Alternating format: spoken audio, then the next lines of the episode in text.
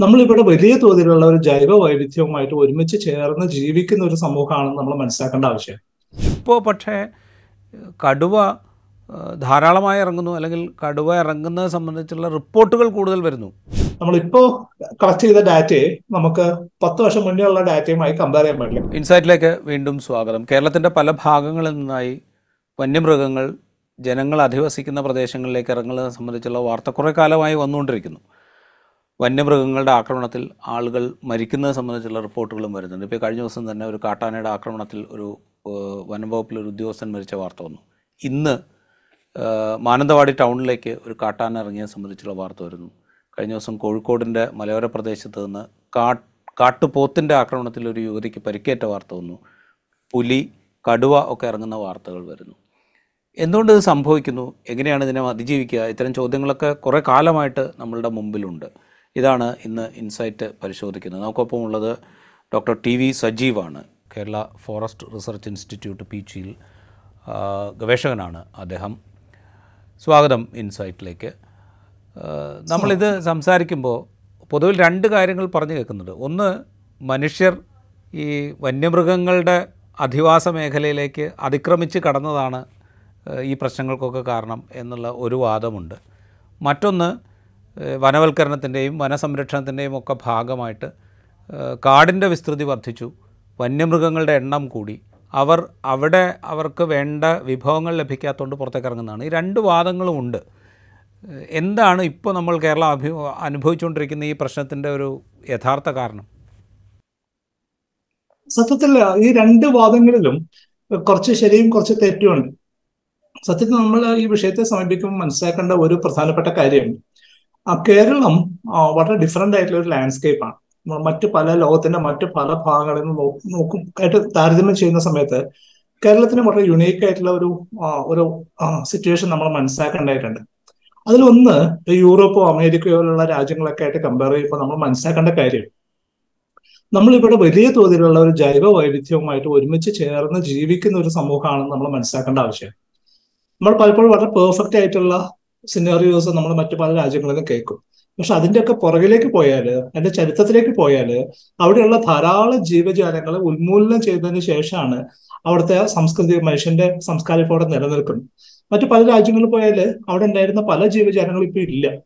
അത് പൂർണമായിട്ടും അവരതിനെ കൊന്നൊടുക്കിയതിന് ശേഷമാണ് അതിന്റെ മുകളിൽ മനുഷ്യന്റെ വലിയൊരു അധീശത്വം സ്ഥാപിച്ചത്. കേരളത്തെ പോലുള്ള സ്ഥലത്ത് ഹ്യൂമൻ ഡെൻസിറ്റി വളരെ കൂടുതലാണ്. അതേസമയം ജൈവ വൈവിധ്യം വളരെ കൂടുതലാണ്. ഇത് രണ്ടും എങ്ങനെയാണ് കോയക്സ് ചെയ്യുന്നതിന്റെ ഏറ്റവും ഗംഭീരമായിട്ടുള്ള ഒരു എക്സാമ്പിൾ ആയിട്ട് നമ്മൾ കേരളത്തെ മനസ്സിലാക്കേണ്ട ആവശ്യമുണ്ട്. ഇതാണ് അതിന്റെ ഒന്നാമത്തെ തലം. രണ്ടാമത്തെ ഒരു കാര്യം നമ്മൾ പ്രശ്നങ്ങളിലേക്ക് വരുന്ന സമയത്ത് ഈ അടുത്ത കാലത്തായിട്ട് കുറെ ഫാക്ടേഴ്സ് പുതിയതായിട്ട് ആഡ് ഓൺ ചെയ്തിട്ടുണ്ട്. പണ്ട് ജീവിച്ചിരുന്ന രീതിയിൽ നിന്ന് ഒത്തിരി വ്യത്യാസമായിട്ടുണ്ട്. ഇന്ന് ഏറ്റവും ആദ്യം എടുത്തു പറയേണ്ട ഒരു കാര്യം പണ്ടത്തെ ഒരു അവസ്ഥയിൽ നിന്ന് വ്യത്യസ്തമായി മാധ്യമങ്ങൾ വളരെ ലൈവാണ് വളരെ അലേർട്ടാണ് ഏറ്റവും ചെറിയ പ്രശ്നങ്ങൾ പോലും വാർത്തയായിട്ട് മാറുന്നുണ്ട്. പണ്ടൊന്നും അത്ര മാത്രം ഒരു കവറേജ് ഇല്ല. ഒരു ഒരു സമയത്ത് സംഭവിക്കുന്ന കാര്യം. പ്രത്യേകിച്ചും ആദിമ ജനതയുടെ ഭാഗത്ത്.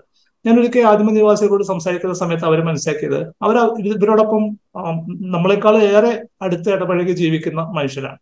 അവർ പറഞ്ഞു പണ്ട് പ്രശ്നം ഉണ്ടായി കഴിഞ്ഞാൽ അത് കഴിഞ്ഞു. നമ്മൾ മുന്നോട്ട് പോകും. ഇപ്പൊ അങ്ങനെയല്ല. ഇപ്പൊ തന്നെ അവർ ഫോട്ടോ എടുക്കുന്നു അത് മീഡിയക്ക് കൊടുക്കുന്നു മീഡിയ അവിടെ എത്തുന്നു അത് ലൈവായിട്ട് റിപ്പോർട്ട് ചെയ്യുന്നു. വലിയ തോതിലുള്ള ഒരു കവറേജ് വന്നിട്ടുണ്ട്. അപ്പൊ അതുകൊണ്ട് നമ്മൾ കമ്പയർ ചെയ്യുന്ന സമയത്ത് ഇപ്പോഴുള്ള എണ്ണവും പഴയ എണ്ണവും നമ്മൾ കമ്പയർ ചെയ്യുമ്പോൾ എത്രമാത്രം റിപ്പോർട്ട് ചെയ്യപ്പെട്ടിട്ടുണ്ടെന്നുള്ള ഒരു ഫാക്ടർ കൂടി നമ്മൾ പരിശോധിക്കേണ്ട ആവശ്യമുണ്ട്. മൂന്നാമത്തെ ഒരു തല എടുത്ത് നോക്കിയാൽ മനസ്സിലാക്കുന്ന ഒരു കാര്യം കേരളത്തിലെ ഏറ്റവും കൂടുതൽ ആളുകൾ മറ്റു ജീവികളാൽ മരണപ്പെടുന്നത് ഏത് ജീവി കാരണമാണെന്ന് ചോദിച്ചാൽ അതിപ്പോഴും പ്രതിസ്ഥാനത്ത് നിൽക്കുന്ന പാമ്പുകളാണ്. ഏറ്റവും കൂടുതൽ ആ പാമ്പ് കടി ഏറ്റിട്ടാണ് ഇപ്പോഴും നാട്ടിൽ ആൾ മരിക്കുന്നത്. പക്ഷെ പാമ്പ് ഇതേപോലെ ഒരു വാർത്താ പ്രാധാന്യം പലപ്പോഴും നേടാറില്ല. ആ വനംവകുപ്പിനെ സംബന്ധിച്ച് വനംവകുപ്പ് വളരെ ക്രിയാത്മകമായിട്ട് അതിനോട് റെസ്പോണ്ട് ചെയ്തിട്ടുണ്ട്. പണ്ടത്തെ പോലെ അല്ല ഇപ്പോ ഏതൊരു വീട്ടിൽ പാമ്പ് കയറിയാൽ പോലും ഒരു ഇമ്മീഡിയറ്റ് ആയിട്ട് അസിസ്റ്റ് ചെയ്യുന്ന ഒരു ഹെൽപ്പ് ലൈൻ ഇപ്പോൾ അവൈലബിൾ ആണ്. എല്ലാ ജില്ലയിലും ഉണ്ട്. സ്നേക്ക് കാച്ചേഴ്സ് എല്ലാ ജില്ലയിലും അവൈലബിൾ ആണ്. അവർക്ക് കൃത്യമായിട്ടുള്ള ശാസ്ത്രീയമായിട്ടുള്ള ട്രെയിനിങ് കൊടുത്തിട്ടുണ്ട്. പണ്ട് നമുക്ക് ആകെ ചെയ്യാൻ പറ്റുന്നത് നമുക്കത് തല്ലിക്കൊല്ലുക എന്നുള്ളത് മാത്രമാണ്. ഇന്ന് അങ്ങനെയല്ല. ഇന്ന് നമുക്ക് ഒരു ഫോണിൽ വിളിച്ചു കഴിഞ്ഞാൽ അവരെത്തുകയും അവരെ ഏറ്റവും ശാസ്ത്രീയമായി തന്നെ അതിനെ അവിടുന്ന് കൊണ്ടുപോവുകയും മനുഷ്യനും അതേപോലെ ആ ജീവിക്കും പരിക്കുകളൊന്നും ഇല്ലാതെ സോൾവ് ചെയ്യാൻ പറ്റുന്ന വഴികൾ കണ്ടെത്തിയിട്ടുണ്ട്. അപ്പൊ നമ്മൾ മുന്നോട്ട് പോവുകയാണ് ഇനി താങ്കൾ ചോദിച്ച പോലെയുള്ള വലിയ ജീവജാലങ്ങൾ ആന പുലി കടുവ ആ, കരടി ഇപ്പൊ പുതുതായിട്ട് കരടി. പ്രശ്നമായിട്ട് മാറിയിട്ടുണ്ട്. അതുപോലെ കാട്ടുപന്നി ഈ ഓരോ സ്പീഷീസിനെ എടുത്തു കഴിഞ്ഞാൽ നമുക്ക് ഓരോ സ്പീഷീസിനും വ്യത്യസ്തമായ കാരണങ്ങളുണ്ട് അവർ കാടിറങ്ങുന്നതിന്റെ കാര്യത്തിൽ. ഇപ്പം ആന എടുക്കുകയാണെങ്കിൽ ഏറ്റവും വലിയ ജീവിയായിട്ടുള്ള ഒരു ആന എടുത്താൽ എന്തുകൊണ്ടാണ് ആനയുമായിട്ടുള്ള സംഘർഷം കൂടുതലായിട്ട് എന്റെ വ്യക്തിപരമായിട്ടുള്ള അനുഭവം പറഞ്ഞാൽ ഞാൻ ആദ്യമായിട്ട് ഗവേഷണത്തിന് വേണ്ടി കാട്ടിൽ പോകാൻ തുടങ്ങുന്നത് ആയിരത്തി തൊള്ളായിരത്തി തൊണ്ണൂറുകളിലാണ്. നയന്റീസിലൊക്കെ നമ്മൾ കാട്ടിൽ പോകുമ്പോൾ ആനകൾ ഒരു സ്ഥിരമായിട്ടുള്ള ഒരു പ്രസൻസ് ആണ് കാട്ടിൽ. ആ, ആനയെ കാണാതെ നമുക്ക് നമുക്ക് പുറത്തു വരാൻ പറ്റില്ല. പക്ഷെ അന്ന് നമ്മൾ നമ്മൾ പോകുന്ന നമ്മൾ പണി നമ്മൾ ചെയ്യും. പക്ഷെ ആനകൾ അവിടെ ഉണ്ടാവും. അവർ ഭക്ഷണം കഴിക്കുന്നുണ്ടാവും. അവർ നമ്മളുണ്ടെന്ന് അറിയുന്നുണ്ട്. നമുക്ക് അവരുണ്ടെന്നും അറിയാം. ഒരു വാച്ച്ഫുൾ ആയിട്ട് നിൽക്കുന്ന ഒരു പ്രോസസ് ഉണ്ട്. നമ്മൾ നമ്മൾ വർക്ക് ചെയ്ത് തിരിച്ചു പോരുകയും ചെയ്യും. നമ്മൾ അവരെ ശല്യപ്പെടുത്തുന്നില്ല. അവർ നമ്മളെ ശല്യപ്പെടുത്തുന്നില്ല. ആ കാലം കഴിഞ്ഞു. ഇപ്പൊ അങ്ങനെയല്ല. അവർ ഇങ്ങോട്ടേക്ക് വന്ന് ആക്രമിക്കും. മനുഷ്യനെ ഒരു ശത്രുസ്ഥാനത്ത് അവർ നിർത്തി കഴിഞ്ഞിട്ടുണ്ട്. ഇത് മറ്റു മനുഷ്യരുടെ ഇടപെടൽ കൊണ്ടുണ്ടായിട്ടുള്ള സ്വഭാവത്തിൽ വന്നിട്ടുള്ള ഒരു മാറ്റമാണ് അവർ വലിയ തോതിൽ മനുഷ്യരാൽ ആക്രമിക്കപ്പെട്ടിട്ടുണ്ട്. അവർ മനുഷ്യനെ ഒരു ശത്രുവായിട്ട് തിരിച്ചറിയുന്ന അവസ്ഥ ഉണ്ടായിട്ടുണ്ട്. മാത്രമല്ല ആനയെ സംബന്ധിച്ചിട്ട് വലിയൊരു സ്പേസ് ആവശ്യമുണ്ട് അവർക്ക് ജീവിക്കാനായിട്ട്. ആ സ്പേസ് അവർ യൂസ് ചെയ്യുന്ന സമയത്ത് അതിലുള്ള പല സ്ഥലങ്ങളും നമ്മൾ എൻക്രോച്ച് ചെയ്തിട്ടുണ്ട്. ഇത് എൻക്രോച്ച് ചെയ്യുക എന്നുള്ളത് കാട് കയ്യേറുക എന്നുള്ള നിലയ്ക്ക് മാത്രമല്ല. കാട്ടിനകത്തൂടെ പോകുന്ന ആ, ഒക്കെ തന്നെ ഇവരുടെ സഞ്ചാരത്തെ വലിയ തോതിൽ ബുദ്ധിമുട്ടിലാക്കുന്നുണ്ട്. അപ്പൊ സ്വാഭാവികമായിട്ട് അവർ പുതിയ സ്പേസ് അന്വേഷിക്കേണ്ടി വരും. കാടിനോട് ചേർന്ന് നമ്മൾ വളരെ ന്യൂട്രീഷ്യസ് ആയിട്ടുള്ള ധാരാളം കാര്യങ്ങൾ കൃഷി ചെയ്യുന്നുണ്ട്. അവർക്ക് കാട്ടിൽ കിട്ടുന്നതിനേക്കാളും ന്യൂട്രീഷ്യസ് ആയിട്ടുള്ള ഭക്ഷണം കാടിന് പുറത്ത് അവൈലബിൾ ആണ്. അപ്പൊ അതൊരു റിസ്ക് എടുത്തിട്ട് പുറത്ത് വന്നിട്ട് അത് കഴിക്കാനായിട്ട് ആനകൾ തയ്യാറാവുന്നുണ്ട് പല സമയത്തും. അതോടൊപ്പം തന്നെ നമ്മളായിട്ടുണ്ടാക്കി ഇപ്പോൾ ഒരു ചെറിയ എക്സാമ്പിൾ ഞാൻ പറയാം. ഞാനിപ്പോൾ വർക്ക് ചെയ്യുന്ന തൃശ്ശൂര് പീച്ചിന്റെ അടുത്ത് ആ, കുതിരാൻ എന്ന് പറഞ്ഞ തുരങ്കം വന്നു. കുതിരാൻ തുരങ്കം വളരെ ദീർഘകാലം നമ്മൾ വർക്ക് ചെയ്യുകയും ആ തുരങ്കം ഇപ്പം ലൈവായി തുരങ്കം ഓപ്പൺ ആയപ്പോൾ സംഭവിച്ചത് എന്താ വെച്ചാൽ പഴയ റോഡ് അതിലൂടെ സഞ്ചാരമില്ല? അത് കാട്ടിന്റെ അകത്തൂടെ പോയിരുന്ന പേച്ച് വാഴനെ വൈൽഡ് ലൈഫ് സാഞ്ചുറിയുടെ ഒരു എഡ്ജിലൂടെ പോയിരുന്ന റോഡാണ് ആ റോഡ് സഞ്ചാരം ഇപ്പൊ ആരും ഉപയോഗിക്കുന്നില്ല. ഉപയോഗിക്കാതായപ്പോൾ എന്ത് സംഭവിച്ചു കഴിഞ്ഞാൽ പീച്ച് വാഴാനും വലിയ സാഹചര്യം പ്രധാന ഭാഗത്തുനിന്ന് ഈ റോഡ് ക്രോസ് ചെയ്ത് അതിന്റെ ഒരു ത്രികോണം പോലെയുള്ള എഡ്ജിലേക്ക് ആനകൾക്ക് മൂവ് ചെയ്യാൻ പറ്റി. അങ്ങനെ ആന പോവലില്ല. അതിനോട് ചേർന്ന് ജീവിച്ചിരുന്ന ആളുകളെ സംബന്ധിച്ചിട്ട് അവരൊരിക്കലും ആനയുടെ ഒരു പ്രസൻസ് അവരോടൊപ്പം ജീവിക്കാൻ പരിചയമുള്ളവരല്ല. കോൺഫ്ലിക്റ്റിലേക്ക് എത്തിക്കഴിഞ്ഞു. അപ്പം നമ്മൾ ഒരു പുതിയ പ്രോജക്റ്റ് ചെയ്യുന്ന സമയത്ത് അതും എന്തൊക്കെ തരത്തിലുള്ള പ്രത്യാഘാതങ്ങളാണ് ഉണ്ടാക്കാൻ പറ്റുക എന്നുള്ളത് പലപ്പോഴും പരിശോധിക്കാറില്ല. കേരള വനഗവേഷണ ഇൻസ്റ്റിറ്റ്യൂട്ടിന്റെ പഠനത്തിൽ സൂചിപ്പിക്കുന്ന ഒരു കാര്യം എന്താ വെച്ചാൽ ഈ പ്രശ്നം വനവകുപ്പിന് മാത്രമായിട്ട് സോൾവ് ചെയ്യാൻ പറ്റുന്ന ഒരു പ്രശ്നമല്ല. മറിച്ച് ഇരുപതിലേറെ സർക്കാർ വകുപ്പുകൾ ഒരുമിച്ച് ചേർന്ന് ഇടപെടേണ്ട ഒരു കാര്യമുണ്ട്. ഒരു പുതിയ റോഡ് പണിയുന്ന സമയത്ത് ഒരു പുതിയ ഇലക്ട്രിക് ലൈൻ വരുന്ന സമയത്ത് ഒരു പുതിയ പ്രോജക്റ്റ് വരുന്ന സമയത്ത് ആ സമയത്തൊക്കെ തന്നെ ഈ ഒരു കാര്യത്തെ അന്വേഷിച്ചുകൊണ്ട് മാത്രമേ നമുക്ക് ഈ പ്രശ്നം പരിഹരിക്കാൻ പറ്റുള്ളൂ. പലപ്പോഴും നമ്മൾ ചെയ്യുന്നത് വെച്ചാൽ ആ പ്രശ്നത്തിന്റെ ഏറ്റവും അവസാനത്തെ ഭാഗം മാത്രം നമ്മൾ കാണാം. ഇതിന്റെ തുടക്കം എങ്ങനെയാണ് എന്ന് നമ്മൾ പലപ്പോഴും ആലോചിക്കലില്ല. ഞങ്ങൾ ശാസ്ത്രജ്ഞരെ സംബന്ധിച്ച് ഞങ്ങൾ അന്വേഷിക്കുന്നത് ഇത് എവിടെ നിന്നാണ് ഒറിജിനേറ്റ് ചെയ്തത്. ആ നിലക്കുള്ള അന്വേഷണത്തിലേക്ക് പോകുന്ന സമയത്ത് നമുക്ക് മനസ്സിലായ കാര്യം ഇതാണ്.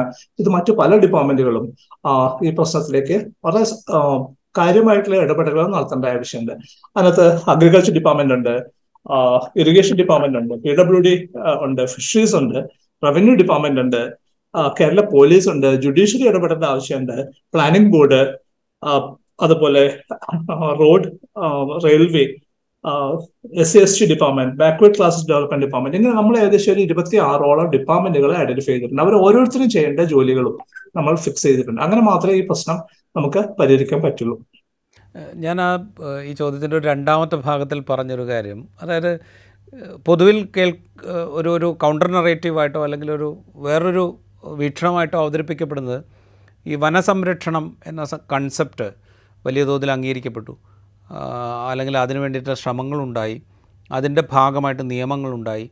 അപ്പോൾ അതിന്റെ ചട്ടങ്ങൾ വളരെ കർശനമായി നടപ്പാക്കപ്പെട്ടു. അതിന്റെ ഭാഗമായിട്ട് കേരളത്തിന്റെ വനവിസ്തൃതിയിൽ വർധനയുണ്ടായി. അതുകൊണ്ട് തന്നെ കേരളത്തിലെ വന്യജീവി സമ്പത്ത് വലിയ തോതിൽ വർദ്ധിച്ചു. അപ്പോൾ ഈ പറയുന്ന ആളുകൾക്ക് വന്യജീവി സമ്പത്ത് വർദ്ധിപ്പിച്ചപ്പോൾ കടുവയുടെ കാര്യം എടുത്താൽ പറയുന്നൊരു കാര്യം ഇപ്പോൾ വയനാട്ടിൽ പലതവണ കടുവയുടെ പ്രസൻസ് വന്നപ്പോൾ കേട്ടൊരു കാര്യം കടുവയുടെ എണ്ണം വർദ്ധിച്ചു. അവർക്ക് അവരുടെ ടെറിട്ടറി മെയിന്റെയിൻ ചെയ്യാൻ പറ്റാത്ത വിധത്തിൽ എണ്ണം വർദ്ധിച്ചു. അപ്പോൾ അതുകൊണ്ട് അവർ പുറത്തേക്ക് വരുന്നു. എന്നൊക്കെയുള്ള വാദങ്ങളുണ്ട്. അത് എത്രത്തോളം വസ്തുതാപരമാണ്? അതിന് നമ്മൾ ടെക്നിക്കലി പറയുന്ന പേര് സെക്കൻഡ് ജനറേഷൻ പ്രോബ്ലം എന്നാണ്. സെക്കൻഡ് ജനറേഷൻ പ്രോബ്ലം എന്ന് പറഞ്ഞാൽ നമ്മൾ ഒരു കാര്യം നന്നായി ചെയ്തു എന്നുള്ളത് കൊണ്ട് ഉണ്ടാകുന്ന പ്രശ്നത്തെയാണ് നമ്മൾ സെക്കൻഡ് ജനറേഷൻ പ്രോബ്ലം എന്ന് പറയുന്നത്. നമ്മളൊരു കാര്യം വൃത്തിയായി ചെയ്തു. അതുണ്ടാക്കുന്ന പ്രശ്നങ്ങൾ. നേരത്തെ സൂചിപ്പിച്ച പോലെ തന്നെ നമ്മൾ വളരെ കൃത്യമായി വനം നിയമങ്ങൾ നടപ്പിലാക്കാൻ ശ്രമിച്ചു. വനത്തിനകത്ത് കയറുന്നവരെ നായാട്ട് നടത്തുന്നവർക്ക് കൃത്യമായിട്ടുള്ള ആക്ഷൻ എടുക്കാൻ തുടങ്ങി കേസ് ബുക്ക് ചെയ്യാൻ തുടങ്ങി. വീരപ്പനെ പോലുള്ള ആളുകളെ ഇല്ലാതായി. വലിയ തോതിലുള്ള പോച്ചിങ് ആ കാട്ടിൽ ഇല്ലാതാവുന്ന ഒരവസ്ഥയുണ്ട്. സ്വാഭാവികമായിട്ടും അത് ജീവികളുടെ എണ്ണത്തിൽ ഉള്ള വർധനവിലേക്ക് എത്തിച്ചേരുക ചെയ്യും. പക്ഷെ അതോടൊപ്പം നമ്മൾ മനസ്സിലാക്കേണ്ടത് കാടിന്റെ വിസ്തൃതിയെ കുറിച്ച് പറയുകയാണെങ്കിൽ കാടിന്റെ വിസ്തൃതി വർദ്ധിച്ചിട്ടില്ല. അത് സ്റ്റേബിൾ ആയിട്ട് തന്നെ നിൽക്കുകയാണ്.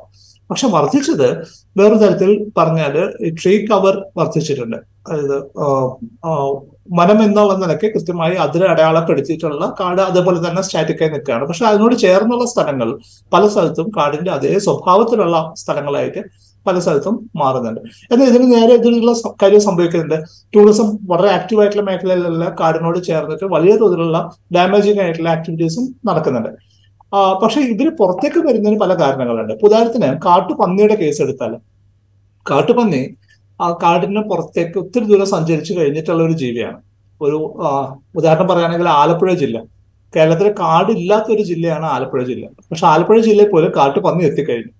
ഇതെങ്ങനെയാണ് അവിടെ എത്തുന്നത്? ഇതിന് രണ്ട് കാരണങ്ങൾ പ്രധാനമായിട്ടുണ്ട്. ഒന്ന് കാട്ടിനകത്ത് അവർ നേരിടുന്ന പല പ്രശ്നങ്ങളും അവർക്ക് നാട്ടിൽ നേരിടേണ്ടി വരുന്നില്ലേ.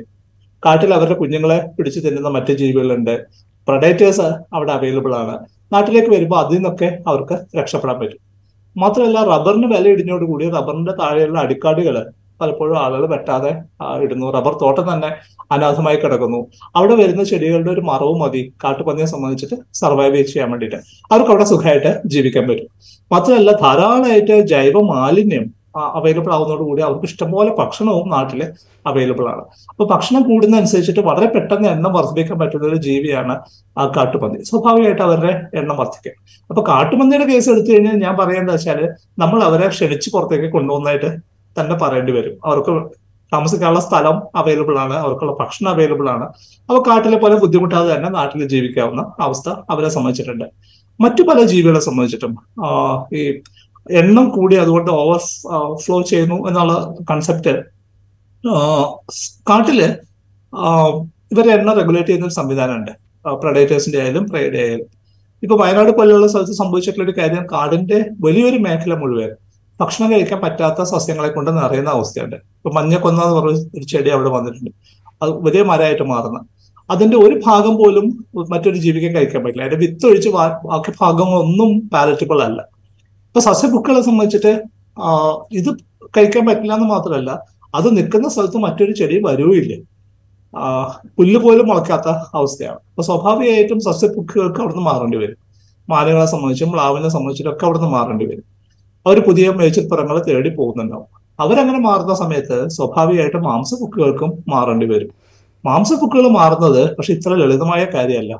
താങ്കൾ നേരത്തെ പറഞ്ഞ പോലെ അവർക്കല്ല അവരുടേതായിട്ടുള്ള ടെറിട്ടറി ഉണ്ട്. ഒരു ജീവി ആ സ്വന്തം ടെറിട്ടറി വിട്ട് പോകുന്ന സമയത്ത് മറ്റൊരു ജീവിയുടെ ടെറിട്ടറിയിലേക്കാണ് കയറുക സ്വഖ സ്വാഭാവികമായിട്ട് സംഘർഷം ഉണ്ടാവും. പരുക്ക് പറ്റാം. അങ്ങനെ പരുക്ക് പറ്റിയാൽ കാര്യമായിട്ട് പരുക്ക് പറ്റി കഴിഞ്ഞാൽ അവർക്ക് പിന്നെ വേട്ടയാടി ഭക്ഷണം പിടിക്കുക എന്നുള്ളത് ബുദ്ധിമുട്ടാവും. അങ്ങനെ വരുമ്പോഴാണ് അവർ വളർത്തു മൃഗങ്ങളിലേക്ക് തിരിയുക. കെട്ടിയിട്ടിട്ടുള്ള മൃഗങ്ങളെ തിന്നാനായിട്ട് ആ, മനുഷ്യ സത്യത്തിൽ ഇവരുടെ ആരുടെയും ഒരു ഭക്ഷണമല്ല. മനുഷ്യന്റെ ചരിത്രത്തിൽ മനുഷ്യൻ മരണപ്പെട്ട മനുഷ്യരുടെ ശരീരം മറവ് ചെയ്യുക എന്നുള്ളൊരു പ്രക്രിയ മനുഷ്യൻ മനുഷ്യന്റെ സംസ്കാരത്തിൽ തുടങ്ങിയത് തന്നെ ഈ വന്യജീവികളിൽ നിന്ന് രക്ഷപ്പെടാൻ വേണ്ടിയിട്ടാണ്. കാരണം പുലിയോ കടുവയോ സിംഹം പോലെയുള്ള ജീവികളൊക്കെ തന്നെ ഒരു ഇരയെ പിടിച്ചാൽ അത് പെട്ടെന്ന് തന്നെ തിന്ന് തീർക്കലില്ല. അവർ കുറെ ദിവസം കൊണ്ടാണ് അത് കഴിച്ചു തീർക്കുക. ഓരോ ദിവസം കഴിയുമ്പോൾ ആ മാംസത്തിന് രുചി കൂടി വരികയാണ് ചെയ്യുക. അവർ കുറെ ദിവസം എടുത്തിട്ടാണ് അത് കഴിക്കുക.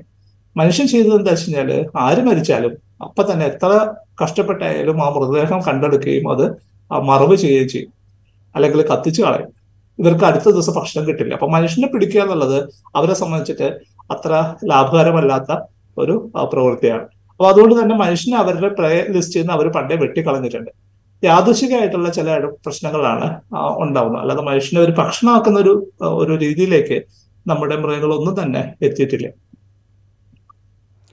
നമ്മളിത് പറയുമ്പോൾ ഇപ്പോൾ കേരളത്തിന്റെ ഒരു കാര്യം പരിശോധിച്ച് കഴിഞ്ഞാൽ ഇപ്പോൾ ഇപ്പോൾ റീസെന്റായിട്ട് നമ്മൾ കാണുന്നത് ഇപ്പോൾ പുലി ഇറങ്ങുക എന്ന് പറയുന്നത് അപൂർവമായി മാത്രം നമ്മൾ കേട്ടുകൊണ്ടിരുന്ന ഒരു സംഗതിയായിരുന്നു. അല്ലെങ്കിൽ കടുവ ഇറങ്ങുക എന്നൊക്കെ പറയുന്നത് വളരെ അപൂർവമായിട്ട് നമ്മൾ കേട്ടുകൊണ്ടിരുന്ന ഒരു സംഗതിയായിരുന്നു. ഇപ്പോൾ പക്ഷേ കടുവ ധാരാളമായി ഇറങ്ങുന്നു. അല്ലെങ്കിൽ കടുവ ഇറങ്ങുന്നത് സംബന്ധിച്ചുള്ള റിപ്പോർട്ടുകൾ കൂടുതൽ വരുന്നു. നേരത്തെ സാറ് സൂചിപ്പിച്ച പോലെ തന്നെ അതിന്റെ റിപ്പോർട്ടുകൾ കൂടുതൽ വരുന്നുണ്ട്. അത് കണക്കിലെടുക്കുമ്പോൾ ഈ ഇതിന്റെ എണ്ണം കൂടിയത് തന്നെയാണോ? അതോ അവർക്കിടയിലുള്ള കോൺഫ്ലിക്റ്റ് കൂടിയതാണോ? എന്തായിരിക്കും കാരണം? അതിനകത്ത് നമുക്ക് കൃത്യമായിട്ടുള്ള ഒരു മറുപടിയിലേക്ക് പോകാനായിട്ടുള്ള ബുദ്ധിമുട്ടുകളുണ്ടോ? അല്ല ഒന്ന് കാര്യം എന്താ വെച്ചാൽ ഇതിന് നമ്മൾ ആശ്രയിക്കുന്ന ഡാറ്റ എന്ന് പറയുന്നത് വൈൽഡ് ലൈഫ് സർവേ ഡാറ്റയാണ് ഇവരുടെ എണ്ണം നിർണയിക്കുന്നത് വൈൽഡ് ലൈഫ് സർവേയുടെ ഒരു പ്രോബ്ലം എന്താ വെച്ച് കഴിഞ്ഞാൽ നമ്മൾ ഓരോ പ്രാവശ്യം സർവേ ചെയ്യുന്ന സമയത്തും അതിന്റെ രീതിശാസ്ത്രം മാറിക്കൊണ്ടിരുന്നു എന്നുള്ളതാണ്. നമ്മൾ ഏറ്റവും ആദ്യം സർവേ ചെയ്യുന്ന മെത്തേഡ് അല്ല രണ്ടാമത് നമ്മൾ സർവേ ചെയ്യുമ്പോൾ യൂസ് ചെയ്യുന്നത്. ആ മെത്തേഡ് അല്ല കുറച്ച് കഴിഞ്ഞാൽ യൂസ് ചെയ്യാം. മെത്തഡോളജി നന്നാവുകയാണ്. കുറച്ചുകൂടി അഡ്വാൻസ്ഡ് ആയിട്ടുള്ള മെത്തേഡിലേക്ക് പോവാണ് ഇപ്പൊ ഉദാഹരണത്തിന് ഏറ്റവും ലേറ്റസ്റ്റ് ആയിട്ടുള്ള സർവേ ഒക്കെ നമ്മൾ ചെയ്യുന്നത് ക്യാമറ ട്രാപ്പുകൾ ഉപയോഗിച്ചിട്ടാണ്. ക്യാമറ ഉപയോഗിച്ചിട്ടാണ്. ഉപയോഗിച്ചിട്ട്. അത് കുറെ കൂടി അഡ്വാൻസ്ഡ് ആണ്. പക്ഷെ പ്രോബ്ലം എന്താ വെച്ച് കഴിഞ്ഞാൽ ഈ മെത്തഡോളജി മാറിക്കൊണ്ടിരിക്കുമ്പോൾ ഈ ഡാറ്റ കമ്പയറബിൾ അല്ലാതാവും. നമ്മളിപ്പോ കളക്ട് ചെയ്ത ഡാറ്റയെ നമുക്ക് പത്ത് വർഷം മുന്നേ ഉള്ള ഡാറ്റയുമായി കമ്പയർ ചെയ്യാൻ പറ്റില്ല. കാരണം രണ്ടും കളക്ട് ചെയ്തിട്ടുള്ളത് വളരെ വ്യത്യസ്തമായിട്ടുള്ള രീതിശാസ്ത്രം ഉപയോഗിച്ചിട്ടാണ്. പക്ഷെ എങ്കിലും പൊതുവെ ഒരു കാര്യം നമുക്ക് ഉറപ്പിച്ച് പറയാൻ പറ്റും. ഇവരെ എണ്ണം ഒന്നും കുറഞ്ഞിട്ടില്ല എന്ന് നമുക്ക് ഉറപ്പിച്ച് പറയാൻ പറ്റും. വലിയ തോതിൽ കൂടിയോ എന്നുള്ള കാര്യത്തിലാണ് ഇപ്പോൾ ഒരു ഡിബേറ്റ് നിലനിൽക്കുന്നത്. റൈറ്റ് വേറൊരു കാര്യം സൂചിപ്പിച്ചപ്പോൾ ഞാൻ ആദ്യം ചോദിച്ച ചോദ്യം ഉണ്ടല്ലോ അതായത് നമ്മൾ അവരുടെ സ്ഥലത്തേക്ക് കയ്യേറിയതാണോ പ്രശ്നം എന്നുള്ളത്? കയ്യേറ്റം അല്ലെങ്കിൽ കുടിയേറ്റം ഇതൊക്കെ ദീർഘകാലമായി സംഭവിച്ചുകൊണ്ടിരുന്നതാണ്. അതിൽ നിന്റെ ഒരു റിവേഴ്സ് പ്രോസസ്സ് പല ഭാഗങ്ങളിലും കേരളത്തിൽ നടന്നുകൊണ്ടിരിക്കുന്നത്. അതായത്. കുടിയേറ്റ ആളുകൾ അവരുടെ പുതിയ തലമുറ പുതിയ അവസരങ്ങളും പുതിയ വിദ്യാഭ്യാസ അവസരങ്ങളും പുതിയ തൊഴിലവസരങ്ങളും നേടി മാറുകയും അതോടുകൂടി അവിടുന്ന് കുടിയിറക്കം സംഭവിക്കുന്ന കാര്യങ്ങളും കേരളത്തിൽ സംഭവിച്ചുകൊണ്ടിരിക്കുന്നുണ്ട് കുടിയിറക്കം സംഭവിക്കുമ്പോൾ സ്വാഭാവികമായിട്ടും അവിടെ ആളുകളില്ലാതാവുന്നു അവിടേക്ക് ഈ പറയുന്ന ട്രീ കവർ എന്ന് പറയുന്ന സംഗതി കാടിനോട് അടുത്ത പ്രദേശത്ത് ട്രീ കവർ കൂടുന്നു അപ്പോൾ ഈ പറയുന്ന വന്യമൃഗങ്ങൾക്ക് കുറേ കൂടെ അവരുടേതായ സ്ഥലം എന്ന് തോന്നാവുന്ന വിധത്തിലേക്ക് കാര്യങ്ങൾ മാറുന്നുണ്ട്. അതും ഒരു കാരണമാണോ? റിവേഴ്സ് മൈഗ്രേഷൻ തീർച്ചയായിട്ടും സംഭവിക്കുന്നുണ്ട്. പക്ഷെ ഈ ഒരു നമ്മൾ സംസാരിക്കുന്ന ഒരു കോണ്ടെക്സ്റ്റുമായിട്ട് ബന്ധപ്പെട്ട് റിവേഴ്സ് മൈഗ്രേഷനേക്കാൾ കൂടുതൽ പ്രധാനപ്പെട്ട ഒരു ഫാക്ടർ എന്ന് പറയുന്നത് നമ്മൾ ഉണ്ടാക്കുന്ന കൂടുതൽ കണക്ടിവിറ്റിയാണ് പ്രധാനമായിട്ടും റോഡുകൾ കാട്ടിനകത്തോടെ പോകുന്ന റോഡുകൾ റെയിൽവേ ലൈനുകൾ ഇത് ആണ് ഏറ്റവും പ്രധാനമായിട്ട് പാലക്കാട് ഭാഗത്ത് റെയിൽവേ ലൈനാണ് ഏറ്റവും കൂടുതൽ ആനകൾക്ക് പ്രശ്നമായിട്ട് മാറിയിട്ടുള്ളത്. മറ്റു പല സ്ഥലത്തും റോഡുമായിട്ട് ബന്ധപ്പെട്ടിട്ടാണ്. ടൂറിസം ടൂറിസം വലിയ തോതിൽ വർദ്ധിച്ചിട്ടുണ്ട്.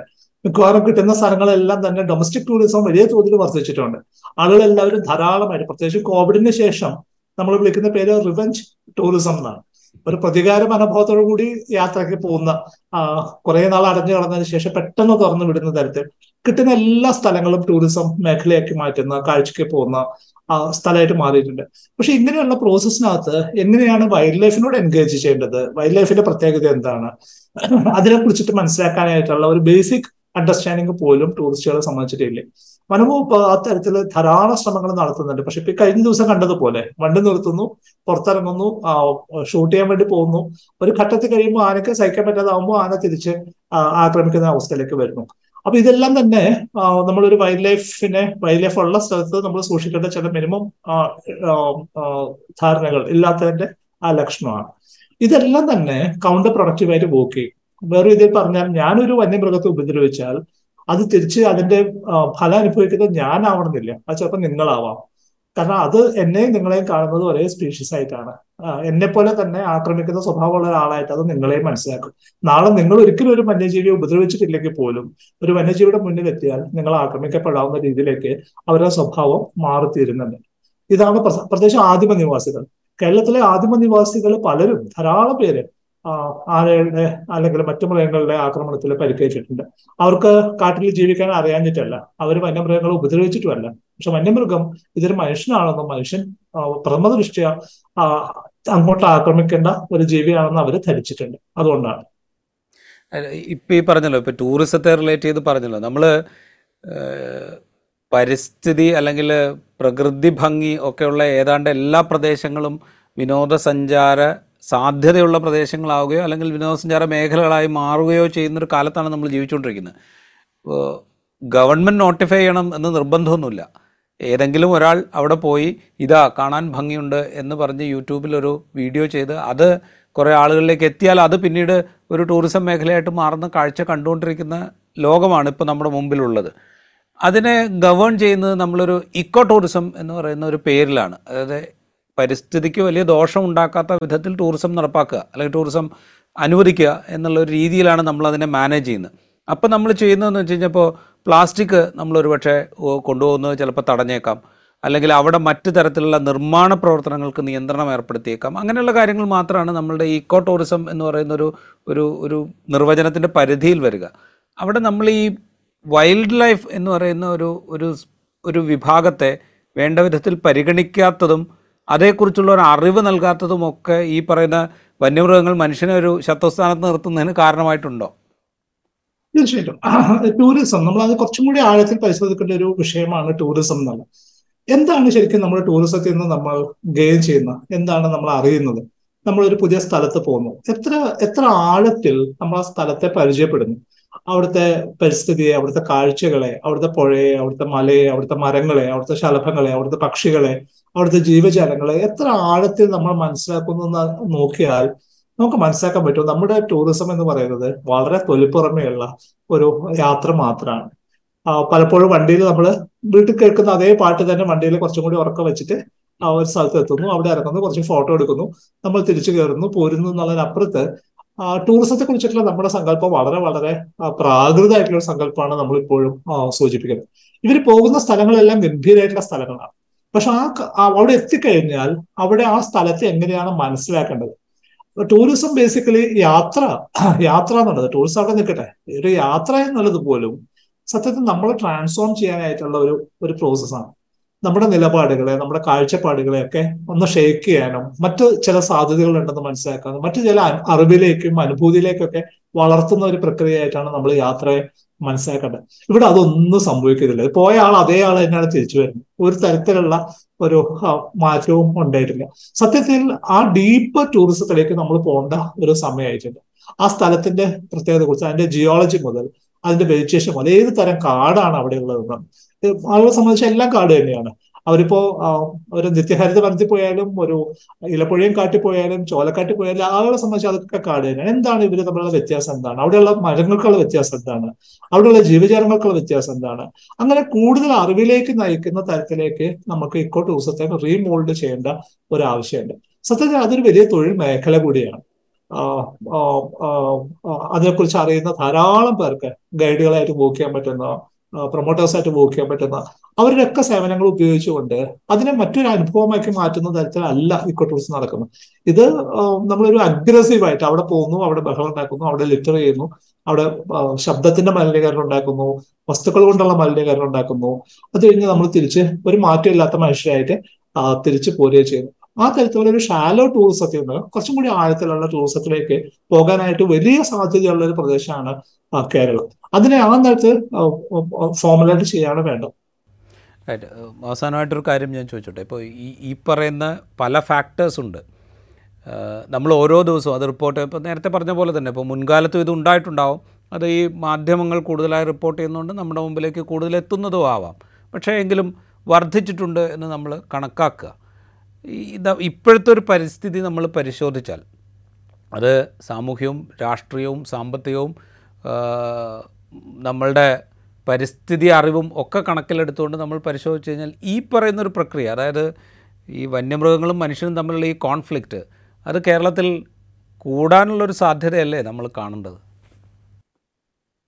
അത് കോൺഫ്ലിക്റ്റ് ഇത് പ്രത്യേകം ഞാൻ നേരത്തെ സൂചിപ്പിച്ച പോലെ തന്നെ ഇത് നമുക്ക് മാനേജ് ചെയ്യാൻ പറ്റുന്നതാണ്. മാനേജ് ചെയ്യാൻ പറ്റുകയും ചെയ്യും. രണ്ട് മൂന്ന് തരത്തിലുള്ള പ്രധാന ഇൻവോൾവ്മെന്റ് വേണം. ഒന്ന് ഇത് മുഴുവൻ തന്നെ വനവകുപ്പിന്റെ പ്രശ്നമാണ് എന്നുള്ള ഒരു ധാരണ തെറ്റാണ്. കാരണം എല്ലാ പ്രോജക്റ്റുകളും എല്ലാ ഇടപെടലുകളും ധാരാളം ഡിപ്പാർട്ട്മെന്റുകളുടെ ഓരോ ദൈനംദിന പ്രവർത്തനത്തിൽ ഇതുമായിട്ട് ബന്ധപ്പെട്ട ഒരു ബെയറിംഗ് ഉണ്ട്. അവരത് അഡ്രസ് ചെയ്യാനായിട്ട് തയ്യാറാവാന്നുള്ളതാണ് രണ്ടാമത് ജനങ്ങളെ സംബന്ധിച്ചിട്ട് ഇത് കാടിന്റെ മാത്രം പ്രശ്നമല്ല. ഇത് എങ്ങനെയാണ് ജൈവ വൈവിധ്യത്തോടൊപ്പം ജീവിക്കുക എന്നുള്ളത് അറിയുന്ന ഒരു ജനതയാണ് മലയാളികൾ. ഒരു ചെറിയ ഉദാഹരണം പറയാം. നമ്മൾ ഒരു നമ്മൾ രാത്രി കിടന്നുറങ്ങുന്ന റൂമിൽ ഒരു പല്ലി ഉണ്ടെന്ന് വെക്കാം മലയാളിയെ സംബന്ധിച്ചിട്ട് അതൊരു പ്രശ്നമല്ല. നമ്മൾ സുഖമായിട്ട് അവിടെ കിടന്ന് ഉറങ്ങും. ഇത് പക്ഷെ ഒരു സായിപ്പിനെ പറ്റൂല. സായിപ്പിനെ സംബന്ധിച്ച് സായിപ്പ് പേടിച്ചു പോകും അവിടെ ഇറങ്ങിയപ്പോ ചിലപ്പോൾ ഇറങ്ങി ഓടിയെന്ന് വരും. നമ്മുടെ ജീവിതത്തിൽ നമ്മുടെ വീട് മുതൽ നമ്മുടെ വീട്ടിനകത്തുള്ള ഉറുമ്പ് മുതൽ പാറ്റ മുതൽ പല്ലി മുതൽ ഈച്ച മുതൽ കൊതുക് മുതൽ ഈ പറയുന്ന ജീവജാലങ്ങളോടൊക്കെ തന്നെ നമ്മൾ എടുക്കുന്ന ഒരു നിലപാടുണ്ട്. ഒരു നമ്മളും ജീവിക്കുന്നുണ്ട് അവരും ജീവിക്കുന്നുണ്ട് എന്നുള്ള തരത്തിലുള്ള ഒരു പ്രക്രിയ. ഇതിനെ നമുക്ക് കുറച്ചും കൂടി വികസിപ്പിക്കാൻ പറ്റണം. അത് നമ്മുടെ ചുറ്റുപാട് നമ്മുടെ വീടിനകം മാത്രമല്ല വീടിന്റെ പുറത്തുള്ള ജീവികളുണ്ട്. അവിടെ മറ്റു പല പക്ഷികളുണ്ടാവും ശലഭങ്ങളുണ്ടാവും വണ്ടുകളുണ്ടാവും. അവരോട് എടുക്കുന്ന നിലപാടുണ്ട്. ഇതിന്റെ ഒരു തുടർച്ചയായിട്ട് തന്നെ നമുക്ക് കാടിനെയും കാണാൻ പറ്റണം. അതല്ലാതെ അവിടുന്ന് തുടങ്ങേണ്ട ഒരു ആവശ്യമുണ്ട് നമ്മുടെ വിദ്യാഭ്യാസം ആ നിലയ്ക്ക് റീസ്ട്രക്ചർ ചെയ്യേണ്ട ആവശ്യമുണ്ട്. ഈ ജീവികളെല്ലാം തന്നെ അതുമായിട്ട് എൻഗേജ് ചെയ്യുകയും അത് അതിന്റെ സ്വഭാവത്തെ മനസ്സിലാക്കുകയും ഒക്കെ ചെയ്യുന്ന ഒരു പ്രക്രിയ വീട്ടിൽ നിന്ന് തന്നെ തുടങ്ങുകയും അത് പുറത്തേക്ക് വ്യാപിക്കുകയും ചെയ്യുന്ന തരത്തിൽ ഇതിനെ നമുക്ക് ഓൺ ചെയ്യാൻ പറ്റുന്നു. ഒരു അപരത്വം ഇല്ലാത്ത തരത്തിൽ അത് നമ്മുടെ ഭാഗമാണ്. നമ്മുടെ ഒരു നാടിന്റെ ഭാഗമാണ് എന്നുള്ളൊരു തിരിച്ചറിവിലേക്ക് പോകുന്ന ഒരു പ്രക്രിയയിലൂടെ തന്നെയാണ് നമുക്ക് ഈ പ്രശ്നം പരിഹരിക്കാൻ പറ്റുള്ളൂ എന്നാണ് എനിക്ക് തോന്നുന്നത്. ഒരു കാര്യം കൂടി. നമ്മളിപ്പോൾ ഈ ഇപ്പോൾ കാട്ടുപന്നിയുടെ കാര്യത്തിൽ പഞ്ചായത്തിന്റെ അനുമതിയോടുകൂടി വെടിവെക്കാനുള്ള അനുവാദം കൊടുത്തിട്ടുണ്ട്. അതായത് ഒരു ഒരു പരിധിവരെ അത് പോച്ചിങ്ങിനുള്ളൊരു അനുവാദമായിട്ട് നമുക്ക് വേണമെങ്കിൽ കാണാവുന്നതാണ്. ഈ വന്യമൃഗങ്ങളുടെ എണ്ണം കൂടിയോ ഇല്ലയോ എന്നത് കണക്കാക്കി ഈ പോച്ചിങ് എന്നുള്ളത് കുറെ കൂടെ റിലാക്സ്ഡ് ആക്കുക എന്ന് പറയുന്ന ഒരു ആശയം കൂടെ പല കോണുകളിൽ നിന്ന് ഉയർന്നു വരുന്നുണ്ട്. അത് നല്ലൊരു ചോദ്യമാണ് അത് ശരിക്കും പറഞ്ഞാൽ ആ ചോദ്യത്തിന്റെ ഉത്തരം പറഞ്ഞാൽ ഒരുപക്ഷെ നമ്മുടെ ഒരു ടോക്കിന്റെ ഒരു മൊത്തം ഒരു ധാരണ അതിനകത്തുണ്ടാവും എന്താണ് ശരിക്കും ഇപ്പൊ സംഭവിക്കുന്നത്? ഇപ്പൊ സംഭവിക്കുന്നത് എന്താ വെച്ച് കഴിഞ്ഞാൽ പഞ്ചായത്തിന് അധികാരം കൊടുക്കുന്നു. ചില പഞ്ചായത്തുകളിൽ ലൈസൻസ് ഉള്ള തോക്കുള്ളവരുണ്ടാവും. ചില പഞ്ചായത്തുകൾക്ക് അങ്ങനെയുള്ള ആളുകളില്ല. അവർ കിട്ടാൻ ബുദ്ധിമുട്ടാണ്. ഇതിനെ വെടിവെച്ച് കൊല്ലുന്നു മണ്ണിൽ കുഴിച്ചിടുന്നു. ഇത് സത്യത്തിൽ അഹങ്കാരമാണ് കാരണം ലോകത്ത് ഒരു ജനത അങ്ങനെ ചെയ്യില്ല. കാരണം ഗംഭീരമായിട്ടുള്ള ഭക്ഷണമാണ് ഈ കുഴിച്ചിടുന്നത്. അത്ര പ്രോട്ടീൻ റിച്ച് ആയിട്ടുള്ള ഭക്ഷണം.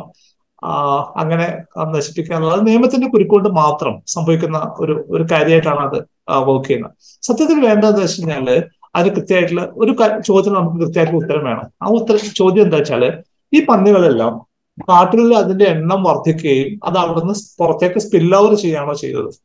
അതൊരു സാധ്യതയാണ്. അതല്ലെങ്കിൽ കാട്ടിലുള്ള പന്നികളെല്ലാം തന്നെ പുറത്തേക്ക് മാറുകയാണോ ചെയ്തത്. ഇത് വളരെ പ്രധാനപ്പെട്ട ഒരു ചോദ്യമാണ്. അങ്ങനെ സ്പിൽ ഓവർ ചെയ്യുകയാണെങ്കിൽ നമുക്ക് ഉറപ്പായിട്ടും അതിനെ അതിനെ കള്ള് ചെയ്യാം. കള്ളിങ് എന്നാണ് നമ്മൾ പറയാം. അതിന്റെ എണ്ണ കുറയ്ക്കേണ്ടതായിട്ടുണ്ട്. പക്ഷെ ഇവർ മുഴുവൻ പുറത്തേക്ക് മാറുകയാണ് ചെയ്തെന്നുണ്ടെങ്കിൽ നമ്മൾ അതിനെ കള്ളിങ്ങിനെ വേറൊരു രീതിയിൽ അത് അഡ്ജസ്റ്റ് ചെയ്യേണ്ടി വരും. പക്ഷെ എങ്ങനെയായാൽ പോലും നമുക്ക് അവരുടെ എണ്ണ കുറയ്ക്കേണ്ട ആവശ്യമുണ്ട്. എണ്ണ കുറയ്ക്കുമ്പോൾ എങ്ങനെ വേണം? അത് ഏറ്റവും കൃത്യമായിട്ട് അതിനൊരു സംവിധാനം ഉണ്ടാവണം. അത് കൃത്യമായിട്ട് അതിന് ഉള്ള ആളുകളെ ചുമതലപ്പെടുത്താൻ പറ്റണം. ആ മാംസം ഏറ്റവും ഗംഭീരമായിട്ട് ഒരു പ്രീമിയം പ്രോഡക്റ്റ് ആയിട്ട് നമുക്ക് മാർക്കറ്റ് ചെയ്യാൻ പറ്റുകയും വേണം. ഇപ്പൊ ഉദാഹരണത്തിന് ഞാൻ ഒരിക്കൽ ഞാൻ സജസ്റ്റ് ചെയ്യണ്ടേ കൂത്താട്ടുകുളത്ത് എം പി ഐ എന്ന് പറയുന്ന സ്ഥാപനം മീറ്റ് പ്രോഡക്ട്സ് ഓഫ് ഇന്ത്യ ഒരുപക്ഷെ കേരളത്തിലെ ഏറ്റവും നന്നായി മീറ്റ് ഹാൻഡിൽ ചെയ്യുന്ന സർക്കാർ സംവിധാനമാണ്. അവരെ സംബന്ധിച്ചിട്ട് അവർക്ക് അത് ഏറ്റവും കൃത്യമായിട്ട് ഒരു പ്രീമിയം പ്രോഡക്റ്റ് ആയിട്ട് മാർക്കറ്റ് ചെയ്യാനായിട്ട് പറ്റുന്നുണ്ടാവും വേറെ രീതിയിൽ പറഞ്ഞാൽ നമ്മൾ ഇപ്പൊ ചെയ്തുകൊണ്ടിരിക്കുന്ന കാര്യങ്ങളിൽ ഒത്തിരി മാറ്റങ്ങൾ ആവശ്യമുണ്ട്. വളരെ ഗുണകരമായിട്ടുള്ള ധാരാളം മാറ്റങ്ങൾ കൂടി കൊണ്ടുവന്നുകൊണ്ട് മാത്രമേ ഈ പ്രശ്നത്തെ നമുക്ക് ശാസ്ത്രീയമായിട്ട് അഡ്രസ് ചെയ്യാൻ പറ്റുന്നുണ്ടാവുള്ളൂ. റൈറ്റ് അങ്ങനെ നോക്കുമ്പോൾ ഒരു ഒരു ചെറിയ തോതിലെങ്കിലുമുള്ള പോച്ചിങ് കേരളത്തിൽ ആവശ്യമാകുന്നൊരു ഘട്ടം ഉണ്ടെന്നാണോ താങ്കൾ കരുതുന്നത്? കോച്ചിങ് അല്ല നമ്മൾ ഉപയോഗിക്കുന്ന വാക്ക് കള്ളിങ് എന്നാണ് കോച്ചിങ് എന്ന് പറയുന്നത് നിങ്ങൾ അല്ലെങ്കിൽ ഞാൻ ആരും അറിയാതെ കാട്ടിൽ പോയി അല്ലെങ്കിൽ പോയിട്ട് ഒരു ജീവിയെ കൊല്ലുന്ന പ്രക്രിയക്കാണ് നമ്മൾ കോച്ചിങ് എന്ന് പറയും കള്ളിങ് എന്ന് പറയുന്നത് നമ്മൾ ഒരു പ്രത്യേക സ്ഥലത്ത് ഒരു ലാൻഡ്സ്കേപ്പിൽ ചില ജീവികളുടെ എണ്ണം കൂടുന്ന സമയത്ത് ആ എണ്ണത്തെ കുറയ്ക്കാൻ വേണ്ടി ചെയ്യുന്ന ശാസ്ത്രീയമായിട്ടുള്ള ഇടപെടലിനെയാണ് നമ്മൾ കള്ളിങ് എന്ന് പറയുന്നത്. ആ കള്ളിങ് നമുക്ക് ചെയ്യേണ്ടി വരും. പല ജീവികളുടെ കാര്യത്തിൽ നമുക്കത് ചെയ്യേണ്ട ആവശ്യമുണ്ട്. ആ തരത്തിൽ ശാസ്ത്രീയമായി തന്നെ ഈ പ്രശ്നത്തെ നമുക്ക് അഡ്രസ് ചെയ്യേണ്ട ആവശ്യമുണ്ട്. അതായത് ഒരു ജൈവക്രമത്തിൽ എങ്ങനെയാണോ സ്വയം അത് സംഭവിക്കുന്നത് അത് സംഭവിക്കാതിരിക്കുന്ന ഘട്ടത്തിൽ നമ്മൾ കൃത്രിമമായി അത് ആ പ്രദേശത്ത് ചെയ്യുന്നു എന്ന് മാത്രം. തീർച്ചയായിട്ടും. അത് അവിടെ നിലനിൽക്കുന്ന ഒരു എക്കോളജിക്കൽ ബാലൻസിനെ ബ്രേക്ക് ചെയ്തുകൊണ്ട് ഏതെങ്കിലും ഒരു സ്പീഷീസിന്റെ എണ്ണം വർദ്ധിക്കുന്ന സമയത്താണ് നമ്മൾ കള്ളിങ് എന്ന് പറയുന്ന പ്രോസസ്സ് നമ്മൾ ചെയ്യുന്നുണ്ടാവും ആ ലോകത്തെ ഏറ്റവും പ്രധാനപ്പെട്ട സ്ഥലങ്ങളിലെല്ലാം തന്നെ ആനിമൽസിന്റെ ക്യാരി കപ്പാസിറ്റി എസ്റ്റിമേറ്റ് ചെയ്തിട്ടുണ്ട്. ഒരു ലാൻഡ്സ്കേപ്പിൽ ഒരു ജീവി എത്ര എണ്ണം ആവാം അതിന്റെ എണ്ണം ഒരു പരിധിക്കപ്പുറം പോയി കഴിഞ്ഞാൽ ആ കള്ളിങ്ങിനുള്ള ലൈസൻസ് കൊടുക്കുന്നു. ആ സമയത്ത് കള്ളിങ് നടക്കുന്നു. അത് കൃത്യമായിട്ടുള്ള ഒരു സമയം പ്രിസ്ക്രൈബ് ചെയ്തിട്ടുണ്ടാവും. ആ ഒരു സ്ഥലം പ്രിസ്ക്രൈബ് ചെയ്തിട്ടുണ്ടാവും. അത് വളരെ സയന്റിഫിക് ആയിട്ട് ചെയ്യുന്ന ഒരു ഒരു കാര്യം കൂടിയാണ്. റൈറ്റ് ചുരുക്കത്തിൽ നമ്മൾ കുറച്ചുകൂടെ ശാസ്ത്രീയമായി ഈ വിഷയങ്ങളെ സമീപിക്കുകയും എന്താണ് സംഭവിച്ചുകൊണ്ടിരിക്കുന്നതെന്ന് യാഥാർത്ഥ്യബോധത്തോടു കൂടി മനസ്സിലാക്കുകയും ചെയ്യുകയും അതേ യാഥാർത്ഥ്യബോധത്തോടു കൂടി ചില തീരുമാനങ്ങൾ എടുക്കുകയും വേണം. എങ്കിൽ മാത്രമാണ് നമുക്കിത് ശാസ്ത്രീയമായി ഇതിനെ നിയന്ത്രിക്കാനാവുക. തീർച്ചയായിട്ടും. അത് തന്നെയാണ് അതിന്റെ മുന്നോട്ടുള്ള വഴി. റൈറ്റ്. വളരെയധികം നന്ദി ഞങ്ങളോട് ഇത്രയും വിശദമായി കാര്യങ്ങൾ സംസാരിച്ചതിന്. Doctor Sajeev thank you very much. ഇൻസൈറ്റിന്റെ episode ഇവിടെ പൂർത്തിയാവുന്നു. മറ്റു എപ്പിസോഡുമായി വീണ്ടും കാണാം.